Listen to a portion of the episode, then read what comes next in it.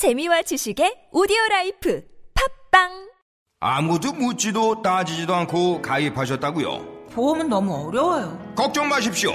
마이보험 체크가 도와드립니다. 1800-7917 마이보험 체크로 지금 전화 주세요. 1800-7917 이미 가입한 보험이나 신규 보험도 가장 좋은 조건을 체크해서 찾아드립니다. 인터넷 한글 주소 마이보험.com 또는 카카오톡에서 아이디 검색 마이보험을 친구 추가하여 상담하실 수 있습니다. 아무도 묻지도 따지지도 않고 가입하셨다고요? 보험은 너무 어려워요. 걱정 마십시오. 마이보험 체크가 도와드립니다.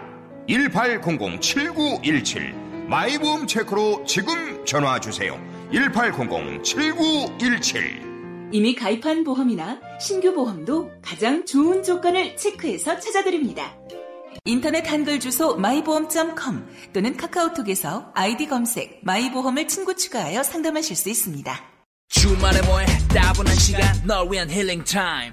비싼 월정액 말고 이제 싸게 싸게 즐겨. 진짜로. 반값에 즐겨. 무료도 많아. 어른을 위한 서비스 추억의 명화 19금 명화 즐기는 시간 죽이는 시간. Better and best Licks 요요 지금 바로 앱스토어에서 다운로드 다이어트를 위한 꿀팁. 동결건조 채소와 곡물, 단백질, 그리고 효소와 비타민, 미네랄로 만든 다이어트 전용 그린 스무디로 하루 한두 끼만 바꿔 드세요. 비타샵 그린 스무디 다이어트 1522-6648 1522-6648 혹은 비타샵을 검색해주세요 야, 이 부장! 네가 부장이면 땅이야? 뭐뭐뭐뭐 저 인간 저건 쟤 오늘도 술술 풀리고 안 먹고 회수 갔냐? 내일도 신체 상태로 출근하겠구만 아 아유 고려 생활 건강 술술 풀리고 음주전 한포가 당신을 지켜드립니다. 특허받은 천연 유래 성분 숙취 해소제 술술 풀리고를 은하계 최저가로 딴지마켓에서 만나보세요.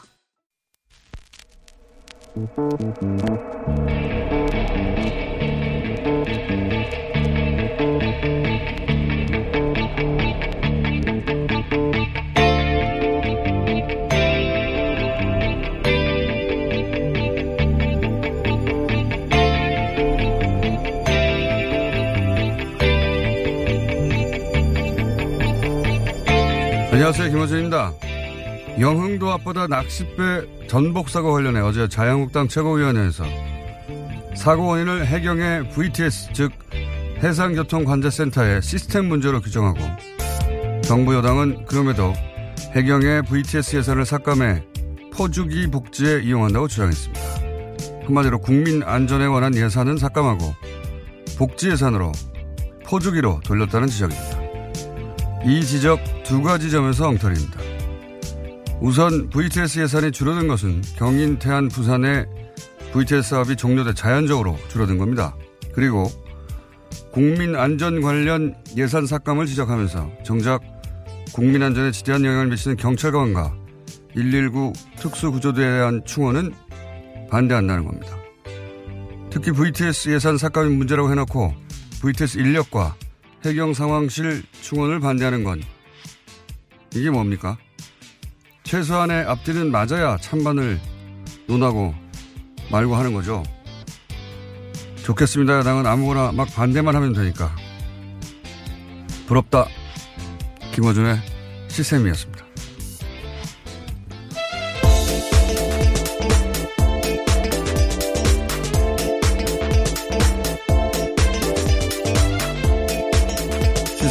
김은지입니다.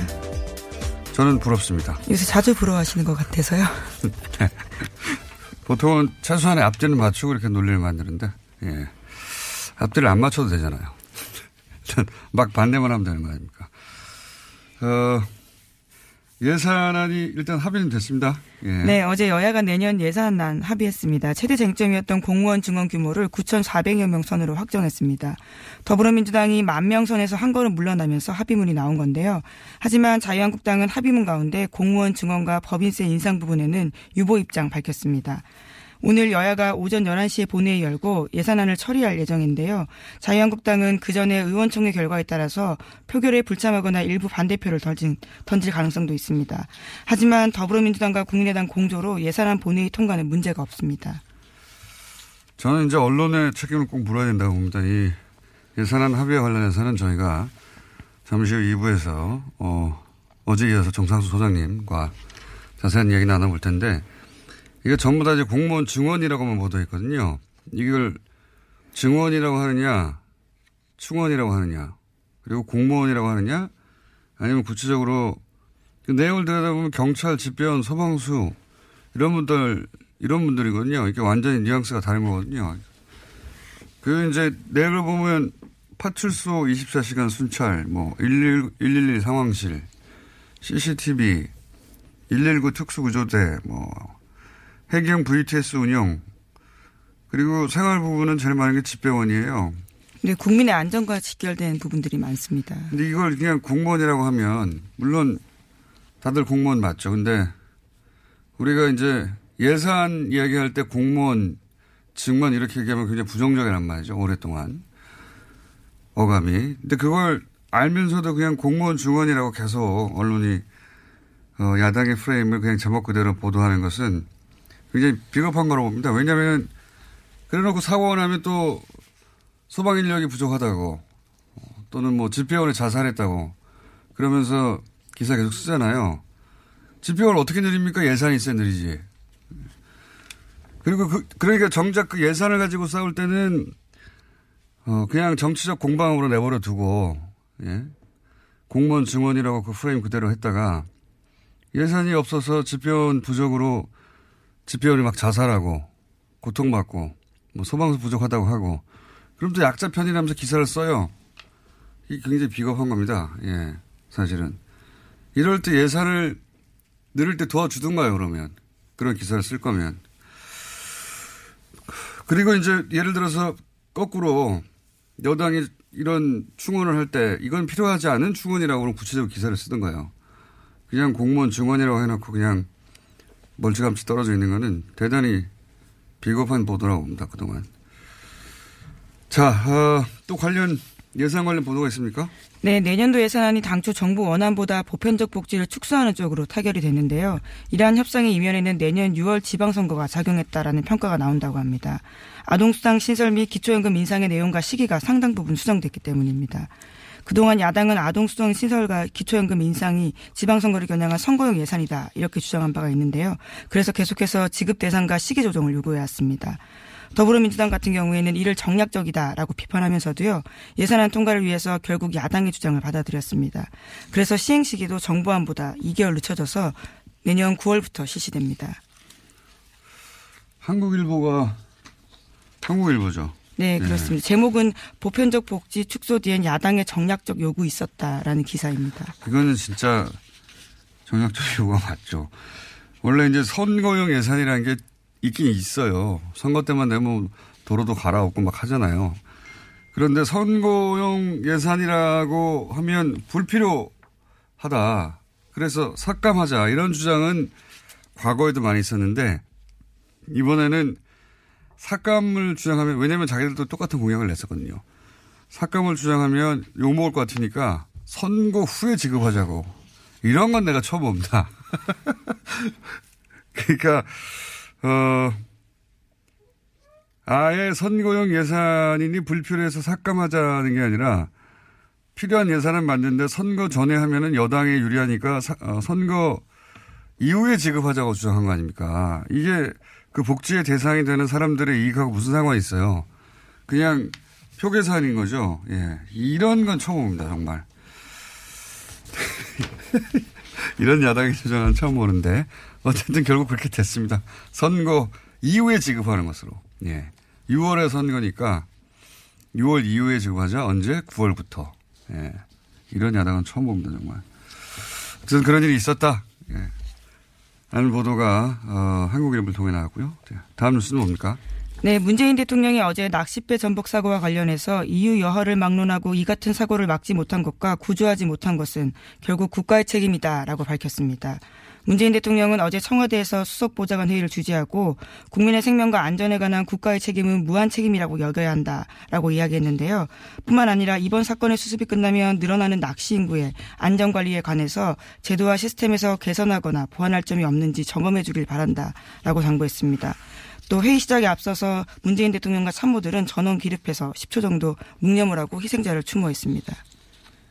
아주 원론적인 이야기죠. 예, 이걸 굳이 이렇게 얘기한 이유는 박근혜 정부 때 예, 재난 컨트롤 타워가 청와대가 아니다라고 했던 건 이제 되돌려서 바로 잡으려고 하는 의도에서 어, 원론적인 이야기를 다시 한 거라고 보고 재난재해를 방지하고 구조하는 국가의 임무가 맞죠. 예. 해상 상황을 하면 전 세계 어디나 해양 구조대, 예. 소위 공무원이 출동합니다. 예. 이건 이걸 민간이 하지는 않죠. 민간이 도와줄 수는 있어도. 근데 유독 이 세월호 사고 때는 사실은 해군 출동도 누군가가 맡고 해경도 뒷, 뒷짐을 지고 있었죠. 왜냐하면 거기 언딘이라고 하는 민간 단체가 아, 민간 업체가 어 군안을 책임지는 유일한 업체로 계약이 사고 사고 나자마자 됐고 언딘이 그 현장을 장악하고 언딘 중심으로 군안을 해야 한다면서 사실은 어, 국가가 뒷, 뒷짐을 지고 있었죠. 이게 왜 이런 일이 벌어졌는지 아직도 사실 정확하게 밝혀지지 않았는데 이 관련해서 이것도 밝혀내야 하는 일이라고 봅니다. 세월호 관련해서 특조 이기가 그럼 원론적인 얘기를 했다. 자 다음은요. 네, 2013년 댓글 사건과 관련해서 국정원이 경찰 인사까지 개입하려 했다라고 오늘 아침에 한겨레 신문이 보도했습니다. 관련 경찰의 수사 상황이 외부로 유출될까 봐서 우려해서인데요. 최근 국정원 적폐청산 TF가 관련 문건을 확보했다라고 합니다. 국정원이 2012년에서 2013년 서울 수서경찰서의 후임자까지 관여한 정황이 담긴 내용인데요. 구체적인 내용들을 보면 2013년 4월께 국정원은 당시 이광석 수서경찰서장 후임 인사를 언급하면서 잔불 정리를 확실히 할 사람을 후임자로 앉혀야 한다라는 취지의 보고서를 썼다라고 합니다. 당시에 이제 그 수서경찰서가 소위 어 뭡니까 셀프 감금 사건. 네, 그 네. 실무를 담당했었습니다. 네, 셀프 감금 사건의 실무를 담당했었기 때문에 거기에는 이제 수, 어, 수사 기록이 있을 거 아닙니까? 그리고 수사를 했던 내부 인력이 있을 거고 그 사람들이 양심 선언하거나 뭐 자료가 나올까봐 국정원이 그 경찰서장 후임을 결정했다는 거 아니에요? 뭐 그런 취지의 내용이라고 하는데요. 실제적으로 네. 원래는 보고서에는 애초에 신임 소장으로 유력했던 사람이 박아무개 총경이다라고 쓰여 있습니다. 네. 그런데 실제로 박 총경이 아닌 다른 사람이 총경이 됐다라고 합니다. 그러니까요. 예.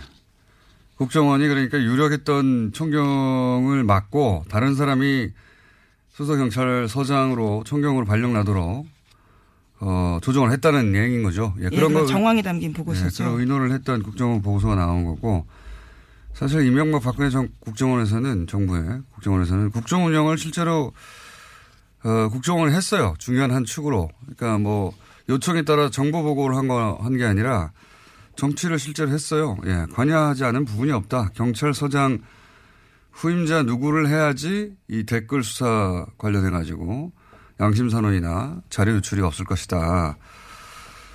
라는 판단을 하고 실제 그렇게 되도록 만든 거 아닙니까? 네.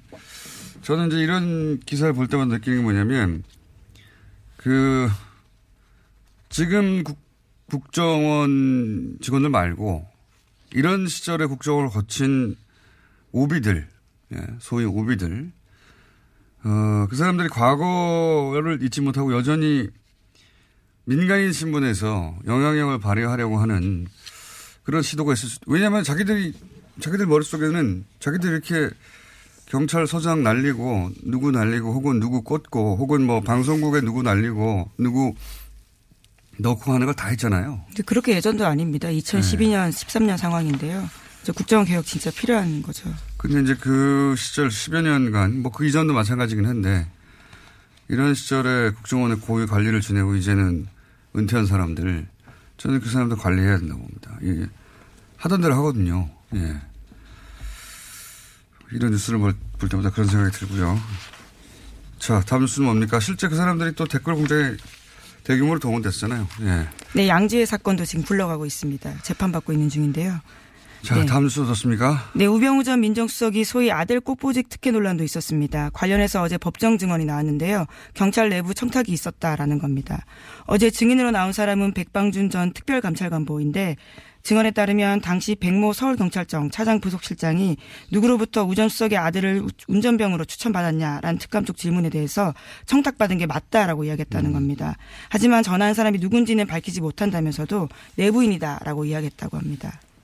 이게 이제 이석수 특별감찰관에 이어서 감찰관 보도 똑같은 얘기를 했다 이런 내용이네요. 예. 네, 자신이 과거에도 감찰을 하려고 했는데 방해를 받았다라는 증언도 했습니다. 이석수 특별감찰관도 똑같은 내용을 증언했었고 이제는 감찰관 보 어, 넘버 투도 똑같이 우수석 아들이 특혜를 받았는데 그건 분명한데 누가 그런 청탁을 했는지 밝히지 못하겠다고 해서 수사가 진행되지 않았다.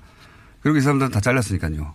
그런 다음에 그리고 그렇게 다 자르는 일에 관여했던 것으로 보이는 사람들 예, 추 어, 추명호. 전 국장. 네. 국장은 어제 어제가 아니죠 구속이 됐는데 추 국장에게 이제 지시를 했다고 하는 최 차장 네, 최윤수 전 차장 같은 네. 경우에 왜 영장이 기각됐냐라면서 관련해서 굉장히 토로했다라는 거죠. 관련해서 요 사건과 관련된 일입니다 결국은 예 이렇게 이런 이 사람들이 왜 잘렸냐면은 이석수 감찰관 이런 사람들이 우병우 전 민정수석이 뭔가 비위가 있다라고 예 감찰을 하고 있는데 갑자기 국정원 쪽에서 거꾸로 어 이석수 감찰관을 뒷조사를 해서 네, 불법 사찰했죠. 날려버렸는데 그 건으로 이제 그 정보를 건네준 추명호 국장은 구속이 됐고 그런데 이제 그 지시를 한 우병우 수석의 30년 친구라고 하는 최전 국정원 차장은 구속이 안 됐고 예, 이 사안은 저희가 이정열 전 부장판사와 또 잠시 후에 이야기 나눠보겠습니다. 계속 얘기해야 돼요 이런 사건은 예, 한 번 얘기하고 끝나는 게 아니라 자 다음 뉴스 뭡니까? 네, 검찰이 최근 김태효 전 청와대 대외전략기획관의 통화 내역을 조회하는 과정에서 수상한 내역을 포착했다라고 합니다. 지난 10월경부터 김 전 기획관이 이명박 정부 청와대 핵심 관계자들과 자주 통화를 했고요. 통화 시간도 평소보다 훨씬 늘었다라는 건데요. 당시는 연재욱 전 사이버 사령관과 임관빈 전 국방부 정책실장 그리고 김관진 전 장관까지 검찰 조사 받을 때였습니다. 그렇겠죠, 뭐. 예. 김태효 기획관은 굉장히 중요한 그 위치에 있던 사람입니다. 이 김태효 대외전략기획관이 국정원 그리고 사이버 사령부 뭐 이렇게 댓글 공작을 주로 하던 사람들이 청와대에 들어가면 반드시 만났던 사람이거든요. 예. 청와대 쪽에서 어, 댓글의 방향을 지시하고 또 보고를 받고 그러니까 대통령 바로 아래서 사실은 청와대 내 댓글 공작을 총 지휘했던 사람 으로 지금 추정되는 그런 혐의가 있는 사람인데 이제 분류가기 직전에 관계자들하고 열심히 통화했다. 네, 오늘 피의자 신분으로 검찰에 출석합니다. 그렇군요. 틀림없이 구속영장이 청구될 것 같은데 과연 구속영장이 발부될지는 이 관련해서는 다 기각되거나 아니면 발부된 것도 다 뒤집고 있으니까요. 자, 다음 뉴스 뭡니까?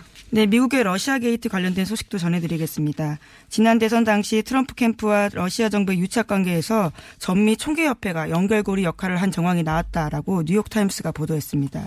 전미 총계협회 쪽 인사가 지난해 5월 달에 트럼프 캠프 정책 보좌관에게 이메일을 보냈는데요. 내용을 보면 트럼프 후보와 러시아 푸틴 대통령의 만남을 주선할 수 있다라는 제안이 있었다라고 합니다. 이메일 제목은 크렘린 커넥션입니다. 이 전미 총교협회는 미국에서 가장 강력한 로비 단체. 그렇죠. 예.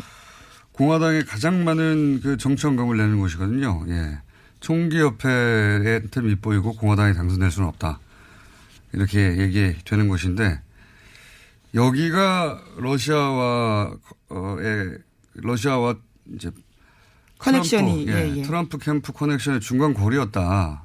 굉장히 오히려 지금 굉장히 충격적인 소- 소식인데 이게 북한과 에, 예를 들어서 특정 캠프와의 커넥션을 어, 북한과 뭐 자유한국당과 커넥션을 그런 성격입니다 지금 보수 최대 예, 예, 이익 보- 단체니까요. 그리고 보수 정당이니까 예. 북한과 어 자유한국당의 커넥션을 정경련이 중간에서 역할을 했다. 뭐 그런 정도의 뉴스예요. 예, 실제로. 어, 그리고 또 이 위에도 이 사람 위에도 예. 이 전기 총기 협회 관련해서 연결고리가 계속 나오고 있는데 이렇게 되면 트럼프와 전기 총기 협회가 같이 무너지지 않을까? 무너질까요? 무너지지는 않을 것 같은데 이 총기 협회 조직은 워낙 강력해서 완전히 새로운 종류의 뉴스가 나온 겁니다. 네, 트럼프가 끝까지 갈 수 있을까요? 자, 어, 이런 뉴스가 있었고요. 하나 정도 더 끝낼 것 같습니다. 제목만. 미국 정부가 팔레스타인의 강력한 반대에도 불구하고 예루살렘을 이스라엘의 수도로 공식 인정할 거라는 관측이 제기되고 있는데요. 이에 따라서 아랍의 긴장감이 고조되고 있습니다. 이 또한 뉴욕타임스 보도인데 지난 2일 현지 시각으로 지난 2일 보도입니다. 트럼프 대통령이 오는 6일쯤에 예루살렘을 이스라엘 수도로 인정할 거다라는 보도가 나왔습니다.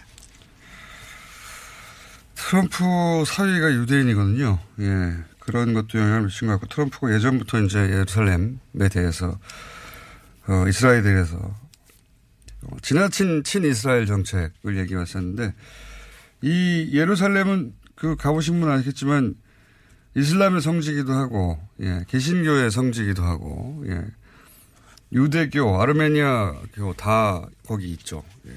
게다가 어, 예루살렘의 동부 거기가 이제 이슬람 성지고 하는 곳인데 여기를 자기들 마음대로 병합을 했어요. 그러니까 요르단강 서안하고 그때 팔레스타인이 지배하고 있던 지역을 그래놓고 여기를 수도로 한다고 이제 계속 주장하고 있는 거예요. 예, 실제로는 현재 수도가 아닌데 미국 정부는 이걸 인정 안 했거든요. 왜냐하면 그렇게 되면 영원히 거기 있는 팔레스타인하고는 그 소위 양국 모두 인정하는 정책이란 말이죠. 미국에서는 예.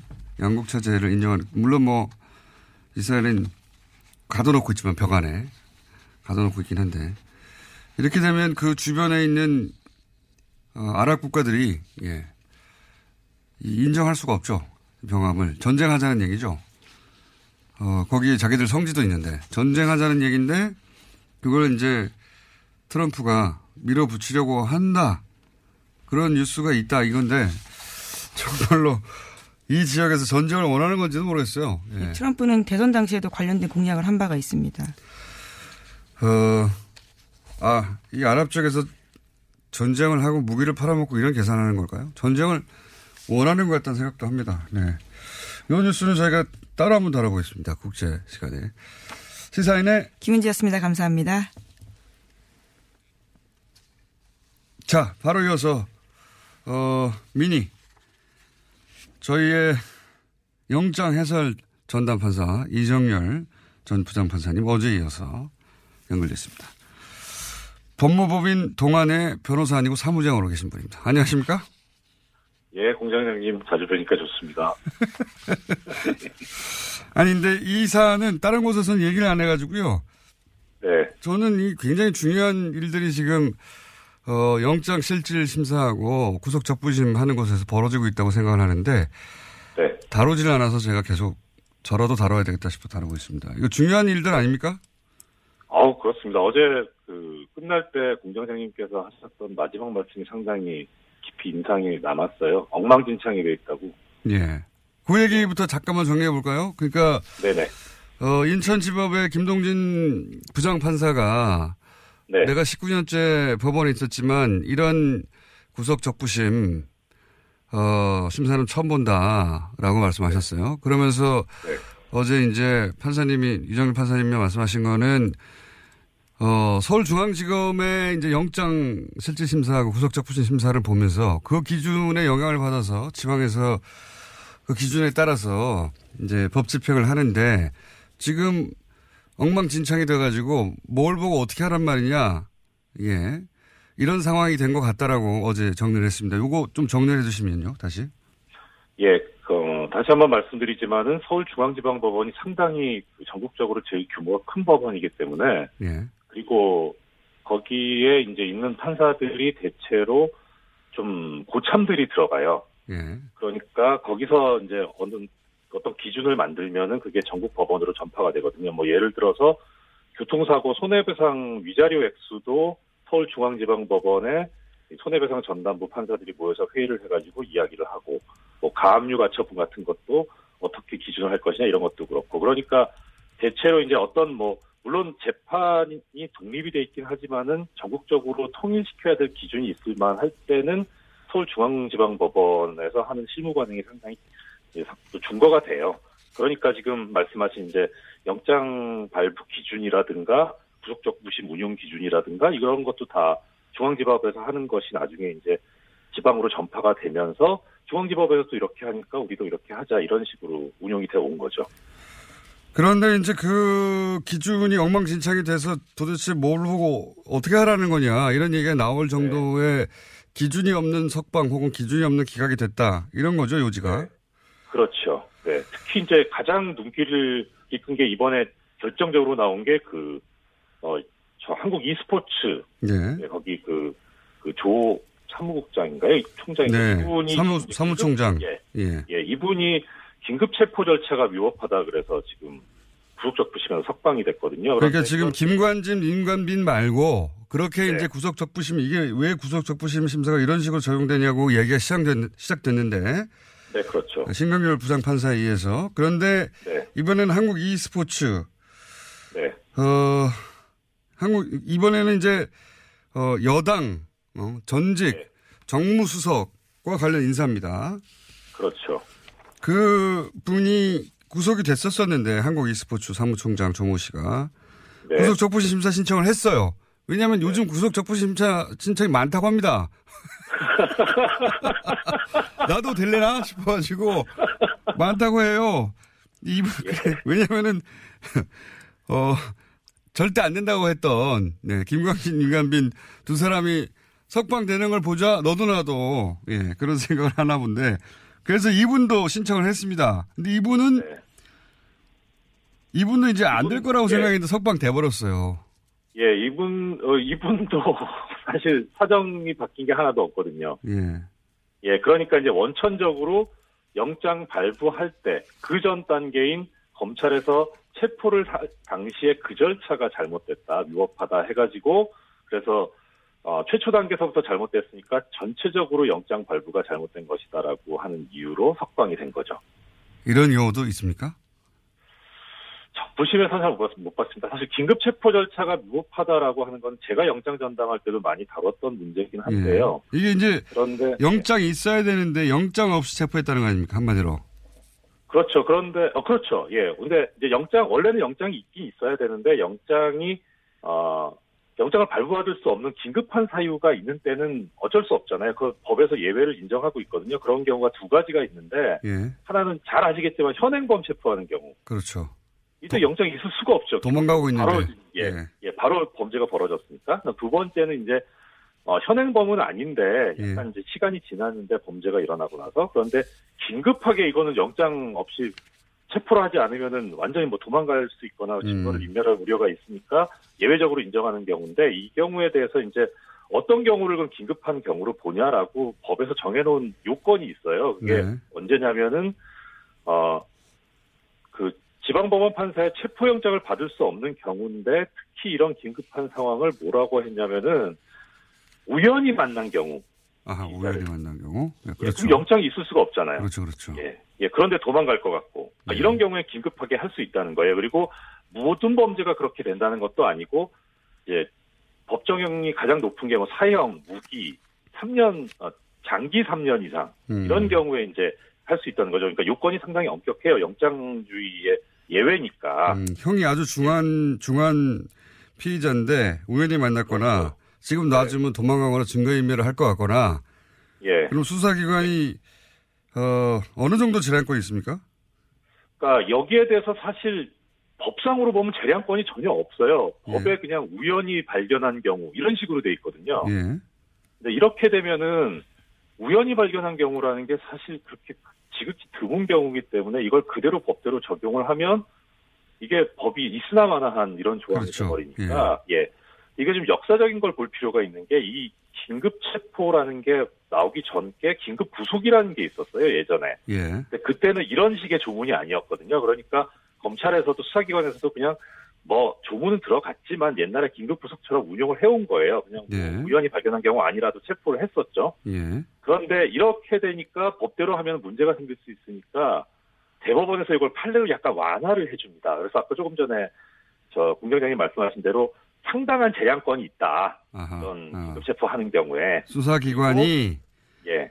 그 현장에서 판단해서 재량권 할 수. 있는데 그게 상당한 재량권이 있다고 예. 봐준 거군요. 그렇죠. 예. 예, 음. 그리고 그 다음에 이 상당한 재량권이 있는데 이렇게 재량권을 가지고 판단을 했을 때 그게 현저하게 합리성을 잃은 경우에는 긴급 체포가 위법하다 이렇게 판례가 완화를 해줍니다. 이게 2002년도에 최초에 음. 나온 판례예요. 그렇군요. 예, 그러니까 결국 법을 그대로 운영하면은 문제가 생길 수 있으니까 판례가 완화를 해줬는데 예. 그런데 정말 법대로 하면 이제 문제가 있긴 있거든요. 그러니까 이번에 그 저기 이 e스포츠 사무총장이 석방된 거는 정말 그대로 법대로 했다고 볼 수는 있어요. 예. 좋게 말하면. 조문대로. 예, 법대로 했다고. 근데 그게 이미 2002년에 그 법대 소위 그 조문대로만 하면 사실 네, 다 풀어줘야 되니까 예, 수사기관에게 상당한 재량권을 줬는데 이번에는 거꾸로 네. 상당한 재량권을 뺏어버린 거군요. 말하자면 법대로 해가지고. 그렇죠. 예. 그 법대로 조문이 거죠. 조문이 있긴 있지만 사실은 현실과는 다른 이때까지 한 10여 년 이상 없었던 판결을 내린 거는 마찬가지네요. 뭐 거의 없었죠. 음. 이런 이런 경우가. 그러니까 이제, 이제 뭐 지적하고 싶은 건 뭐냐면 뭐 법대로 운영할 수도 있어요. 할 수도 있는데 예. 문제는 이제 영장 전담 판사가 영장을 발부를 했잖아요. 예. 그러면은 그 발부할 때 그때도 긴급 체포 위법 얘기가 나왔었다고 하거든요. 예.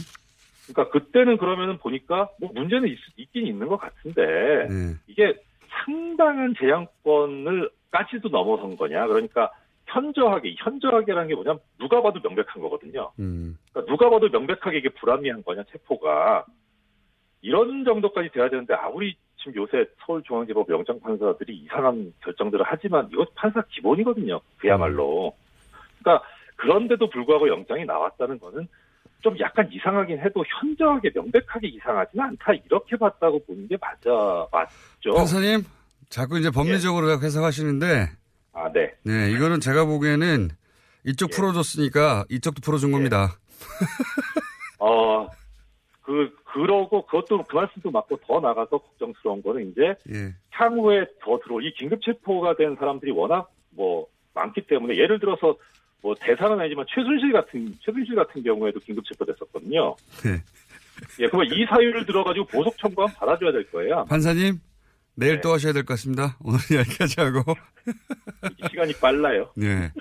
10분 이내 끝나려고 했는데 10분이 지났어요. 자, 그러니까 네. 요지는 그런 거네요. 이번에, 어, 이번에 석방된 사람은 이번에는 이제 전병헌 수석과 관련한 사건인데 이거는 긴급 체포라고 하는, 어, 문건으로만 따지면, 예, 예, 문자 그대로만 따지면 풀어줄 수도 있는 사건이긴 한데 이미 2002년 판례로 수사기관에 상당한 재량권을 주어서 더 이상 긴급 체포를 하고 영장이 발부된 사람을 구속 적부심을 풀어주는 예가 없는데 이번에 네. 또 풀어줬다. 예. 네. 이거는 이제 왜 김관진 어, 인관비만 풀어주냐 저쪽 사람들만 얘기를 들을까봐 이쪽도 저는 네. 그리고 풀어준 향후에 거다. 포석이다. 예, 풀어준 것이고 향후에 또 이런 식으로 긴급 체포가 된 어, 사건이 있을 경우에는 계속 풀어줄 수 있는 근거를 마련하였다. 예. 네. 그러면 탁월하십니다. 검찰 입장에서는 이렇게 긴급 체포를 못 하는 거죠. 어, 뭐 눈치 부담이 되는 거죠, 부담이. 예. 부담이 되죠. 네. 아주 나쁜 판결이 또 하나 나왔고요. 예. 이 사안은 내일도 또 다뤄보겠습니다. 감사합니다. 알겠습니다. 예, 안녕히 계십시오. 고맙습니다. 법무법인 동안 변호사님 사무장 이정렬 전 부장판사였습니다. 골반 잡자 바로 잡자 바디로직 허리 통증 바로 잡자 바디로직 몸매 교정 바로 잡자 바디로직 자세가 좋아지는 골반 교정 타이즈 바디로직 검색창에 골반 교정 바디로직 삐딱한 남성 골반 허리에도 역시 바디로직입니다. 바디로직의 효과를 못 느끼셨다면 100% 환불해드립니다. 자세한 환불 조건은 홈페이지를 참조하세요. 이거 차량용 핸드폰 거치대야? 응, 조인트라고 투힘에서 새로 나왔는데 얼마나 편한지 몰라. 동생은 인터넷 강의 볼 때 태블릿 거치대로 쓰고 우리 엄마는 요리할 때 레시피 보는 용도로 쓰기도 해. 조인트라고? 응, 우리 아빠는 골프 스윙 연습할 때도 셀카 거치대로 쓰시던걸? 그러면 나도 헬스 할 때 셀카 거치대로 쓸 수 있겠네. one, two, three 할 때 two, 힘 세다 할 때 힘, 투, 힘. 네이버에 투 힘을 검색해 보세요. 몸속에 있는 적폐들을 다 몰아냅니다. 하나도 남김없습니다. 미궁 대장사랑. 굉장한 마술이 펼쳐집니다. 네. 모든 과일을 입에 넣어도 나올 때는 바나나로 나옵니다.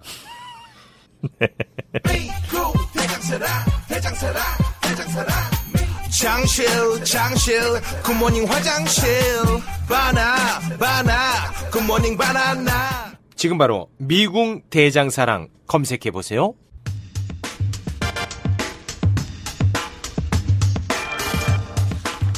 자, 20년간 예산만 파신, 예. 숫자를 보면 흥분하시는 분, 나라살림연구소의 정창수 소장님, 간만에 스튜디오에 나오셨습니다. 안녕하십니까? 네, 안녕하십니까? 예. 최순실 숨은 예산을 찾아내신 혁혁한 공을 세우고 특검에 가서 강의도 하신 분입니다. 최순실 예산이 어디 숨어 있나. 네. 어, 그렇게 할 수 있었던 이유는 뭐냐면 20년간 아무도 안 시켰는데, 예, 예산 숫자를 들여다보고 다 수천 페이지를 분석해 오셨던 분이라 그걸 할 수 있었는데 오늘은 어제 합의된 예산안 아직 전부 다 보지는 못하셨죠? 예, 그리고 아직 아직 남아 있습니다. 지금 네. 일부 뭐 예를 들면 저 혁신 읍면동이라든가 이런 거는 네. 소소위에서 지금 논의 오늘 오전에 아직도. 네. 네. 큰 틀에서 이제 소위 이제 잠정 합의인데 이제 잠정 합의가 됐, 어, 국민의당과 민주당이 잠정 합의가 돼서 의석수가 확보됐기 때문에 자유한국당은 계속 반대하지만 이대로 된다고 봐야 되죠, 거의. 잠정 네, 합의된 거의 부분은. 됐다고 봐야죠. 예. 근데 이제 어제 그까지 최대 쟁점, 그 언론에서도 계속 보도한 게 공무원 증원, 예, 이라고 했던 원래는 저는 이거는 이제 충원이라고 보는데 왜냐하면 그 내용을 보면 누구나 이제 납득할 만한 내용들이거든요. 예, 그게 경찰, 소방서 또 누가 있죠? 사회복지, 사회복지사, 집배원, 예, 해경, 어, 119 구조대. 네, 거의 전원입니다. 예. 그러니까 이런 사람들이에요, 다. 그러니까 공무원 중원이라고 하면 안 되고 제가 보기에는, 어, 구체적으로 소방서, 경찰, 해경, 사회복지사, 집배원, 충원 이렇게 말해야 되거든요. 네, 맞습니다. 그렇게 말하면은 아무도 반대할 수가 없어요. 네. 근데 이걸 줄였습니다, 일단. 예. 퉁쳐서 공무원이라고 해버리니까. 예, 이거 어- 언론이 잘못한 거라고 봅니다. 구체적으로 누군지 말해줘야 되는데 계속 공무원 중원이라고 하는 굉장히 부정적 프레임을 갖다 쓴 거거든요. 네. 직무유기예요 언론에. 어쨌든 그 그렇게 쓴 사람들은 이제 앞으로 집배원 어쩌고저쩌고 쓰면 안 됩니다. 예산을 확보해줘야 그 사람을 늘리죠. 자, 그렇게 해서 얼마나 줄었습니까? 그래서 2,700명 줄었는데요. 네. 이게 이제 당장 1월부터 근무하시는 게 아니기 때문에 그리고 이제 채용 과정이 걸릴 거 아닙니까? 네. 그러면 연간 한 2천만 원 치더라도 네. 540억입니다. 그러니까 우리나라 예산이 428조니까 만 분의 1 정도 된다고 보면 되죠. 그러니까 이게 액수가 문제가 아니었던 거죠. 네. 액수가 문제였던 게 아니라 공무원 증원이라고 하는 그리고 공약 이러니까요. 네.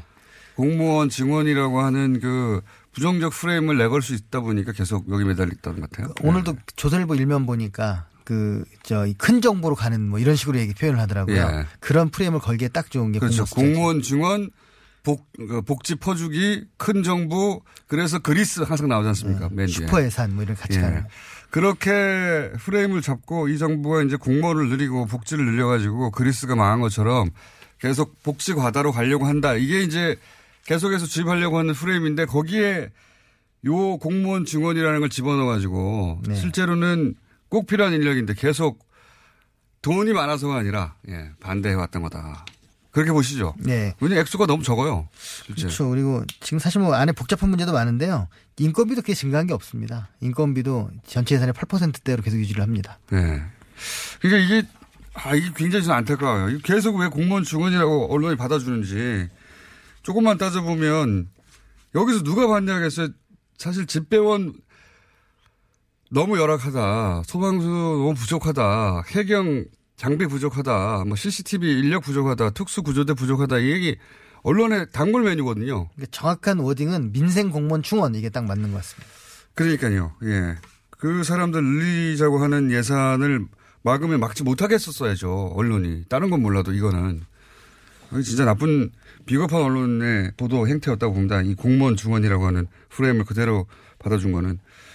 어쨌든 그래서 줄었습니다. 예. 줄었고.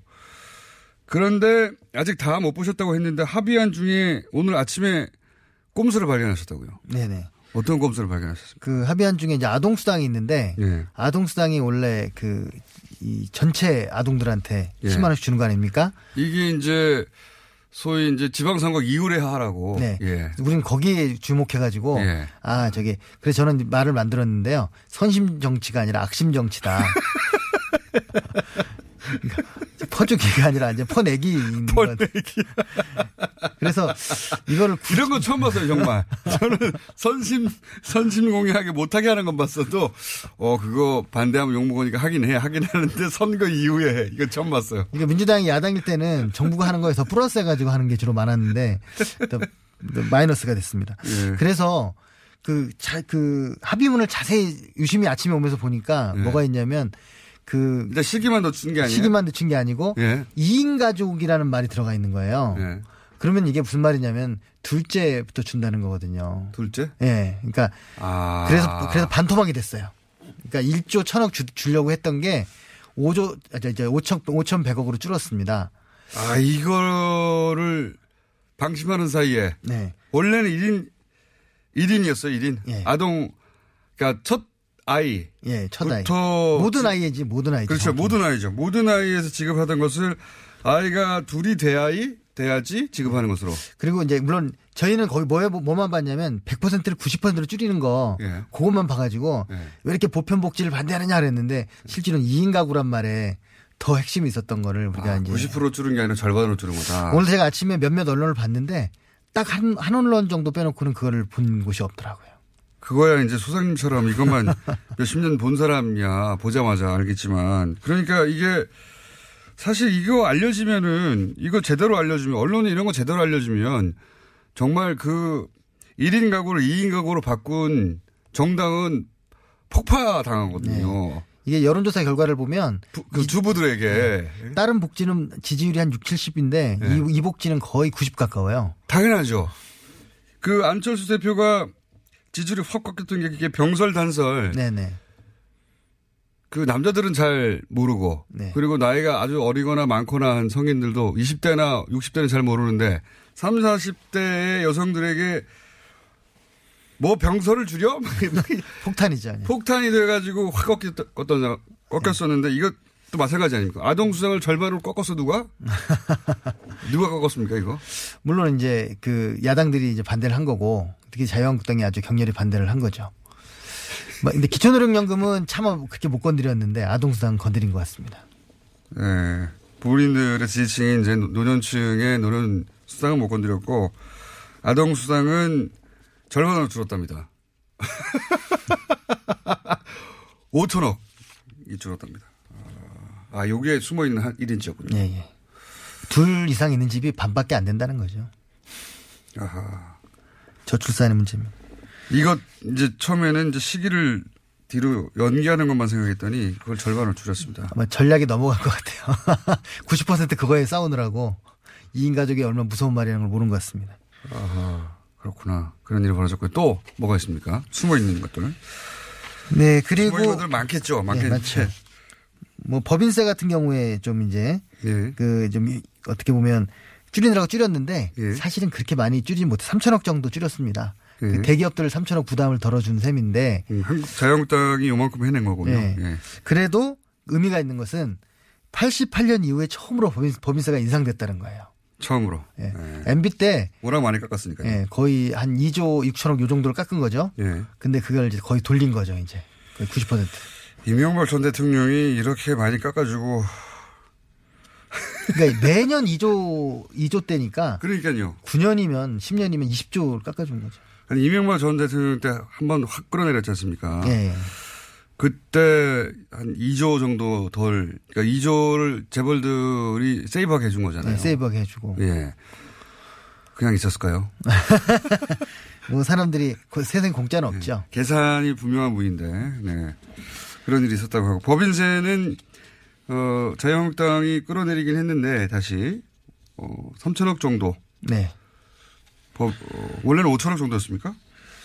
그러니까 뭐 계산을 이제 그 잘 못한 것 같기도 한데 여하튼 그 3천억 저 3천억 원 이상에서 2천억 2천억 원 이상을 정부가 주장했고 예. 3천억 이상으로 이제 바꾼 거거든요. 예. 그래 봐야 그 세금이 줄어든 건 3천억 정도 예, 됩니다. 알겠습니다. 그리고 2018년 예산안 성격 규정을 하면 어떻습니까? 전체적으로 디테일은 저희가 좀 더 계속해서 전화 연결도 하고 계속 다뤄가겠습니다. 이 사안은. 두 가지인데요. 확정이 안 됐으니까. 예. 그러니까 세 가지인데요. 예. 복지 예산을 늘리고 그리고 재정 건전성을 지키는 두 마리 토끼를 잡으려고 했던 짠돌이 예산이다. 아, 그, 그래요? 예. 좀 해설해 주십시오. 그러니까 복지 예산을 늘리긴 늘렸죠. 늘리긴 늘렸는데. 근데 이제 대규모로 늘린 건 아니고 예. 방향을 전환한 겁니다. 예. 그래서 이런 지금 아동수당이라든가 기초노령연금 증가라든가 예. 뭐저 최저임금 보장 이런 것들을 넣기 때문에 예. 당장 액수는 사실 크지 않지만 예. 이 방향으로 가게끔 이제 방향을 틀은 거고요. 방향을 틀었다. 예, 첫 그렇기. 때문에 양은 많지 않으니까 예. 재정 건전성을 해치지 않은 거죠. 음. 그이 정부에서 뭐 저이 야당에서 특히 얘기하는 7.1% 최대 증액이다. 예. 라는 얘기를 들어서 제가 아침에 새벽에 금시 찾아봤습니다. 네. 그랬더니 박근혜 정부 때 8% 올린 적도 있더라고요. 추경까지 포함해서 7.1도 한 번 더 있고. 이분한테 걸리면 다 숫자가 박살이 나기 때문에 함부로 말하면 안 돼요. 그러니까 최대라고 얘기할 수 없는 거죠. 네. 차라리 박근혜 정부 이후 최대라고 해야겠죠. 그렇군요. 그러니까 이게 예를 들어 정의당 같은 곳에서는 예산이 좀 부족하다. 네네. 라고 할 것이고 근데 중요한 것은 방향을 틀었다는 거다. 네. 복제 방향으로. 그러면서도 재정 건전성을 지켰다는 게또 의미가 있습니다. 또 어떤 의미가 있습니까? 예. 이게 가장 큰, 보시기에 이제 가장 큰 의미라는 거죠. 숫자 자체를 볼 때. 예, 그렇죠. 왜냐하면 복지를 늘리고서도 재정 건전성 지켰다는 건 보통 쉬운 일은 아니거든요. 그렇군요. 내년에 저 지출도 늘렸지만 네. 수입을 더 늘렸습니다. 그래서 8조 정도 늘려가지고 예. 예, 그런 지금 긍정적인 지금 상황이 됐습니다. 그러면은 이제 첫 번째 해는 이렇고 다음에는 더 이쪽 방향으로 가겠다. 네네. 이런 신호탄일 수도 있겠네요. 그래서 사실은 요번에 야당이 많이 막았지만 예. 그, 그, 그래도 효과가 크게 크지 않은 것은 뭐냐면 방향을 트는 거의 핵심이 뭐냐면 법을 바꾸는 겁니다. 예. 아동수당도 법이 돼 있어야지 되는 거고. 예. 저 기초노령도 법을 바꿔야 되고 예. 최저임금도 법을 바꿔야 되거든요. 예. 법은 생기는 거죠. 예. 그러면 이제 방향이 바꿔지는 겁니다. 아하. 전문가로부터 해설을 들으니까 잘 이해가 갑니다. 그리고 이제 어제 잠깐 얘기했었던 이, 이렇게 주거니 받거니 공방을 하다가 벌어졌던 멘트들 중에 어제 언급하신, 어, 서로 이제 딴 얘기 하는 거. 예. 네. 이낙연 총리하고 이장우 의원의 멘트 잠깐 들어보시겠습니다. 어, 현재 공무원들이 놀고 먹는 공무원이 너무 많다. 이런 우려를 얘기합니다. 예를 들어서 소방관들이 놀고 먹을 거라는 생각을 저는 하지 않습니다. 그 얘기를 하는 게 아닙니다. 소방관들 얘기하는 게 아닙니다. 소방관들. 경찰관들 다 필요합니다. 필요하지만 그분들을 증원하고자 하는 것입니다. 정말 일반 행정직은 이번 증원에 포함되지 않습니다. 똑같은 얘기가 반복이에요. 예. 제 얘기가 뒤에서 계속 나옵니다. 이쪽에서는 아니 경찰관 소방서라니 소방원이라니까 이쪽에서 아니 그 사람들 늘리지 말자는 얘기가 아니라 공무원 늘리지 말자. 공무원 늘리지 말자는 얘기 아니 그 사람들이라니까요. 공무원 늘리지 말라니까 얘기 계속 반복해서 아마 그분들이 몰라서 그런 게 아니라 그냥 그렇게 하면 사람들이 뭐 판단력이 좀 작거나 아니면 정보가 제한되는 분들은 그렇게 아, 이해할 것 공무원 같아요. 늘리려고 하는 거구나 네. 이렇게 몰라서 하는 얘기 아니죠. 소장님 오늘은 여기까지만 해야 될 것 같고요. 저희가 이게 확정 확정이 될 때까지 계속 조금씩 조금씩 다루겠습니다. 네. 감사합니다.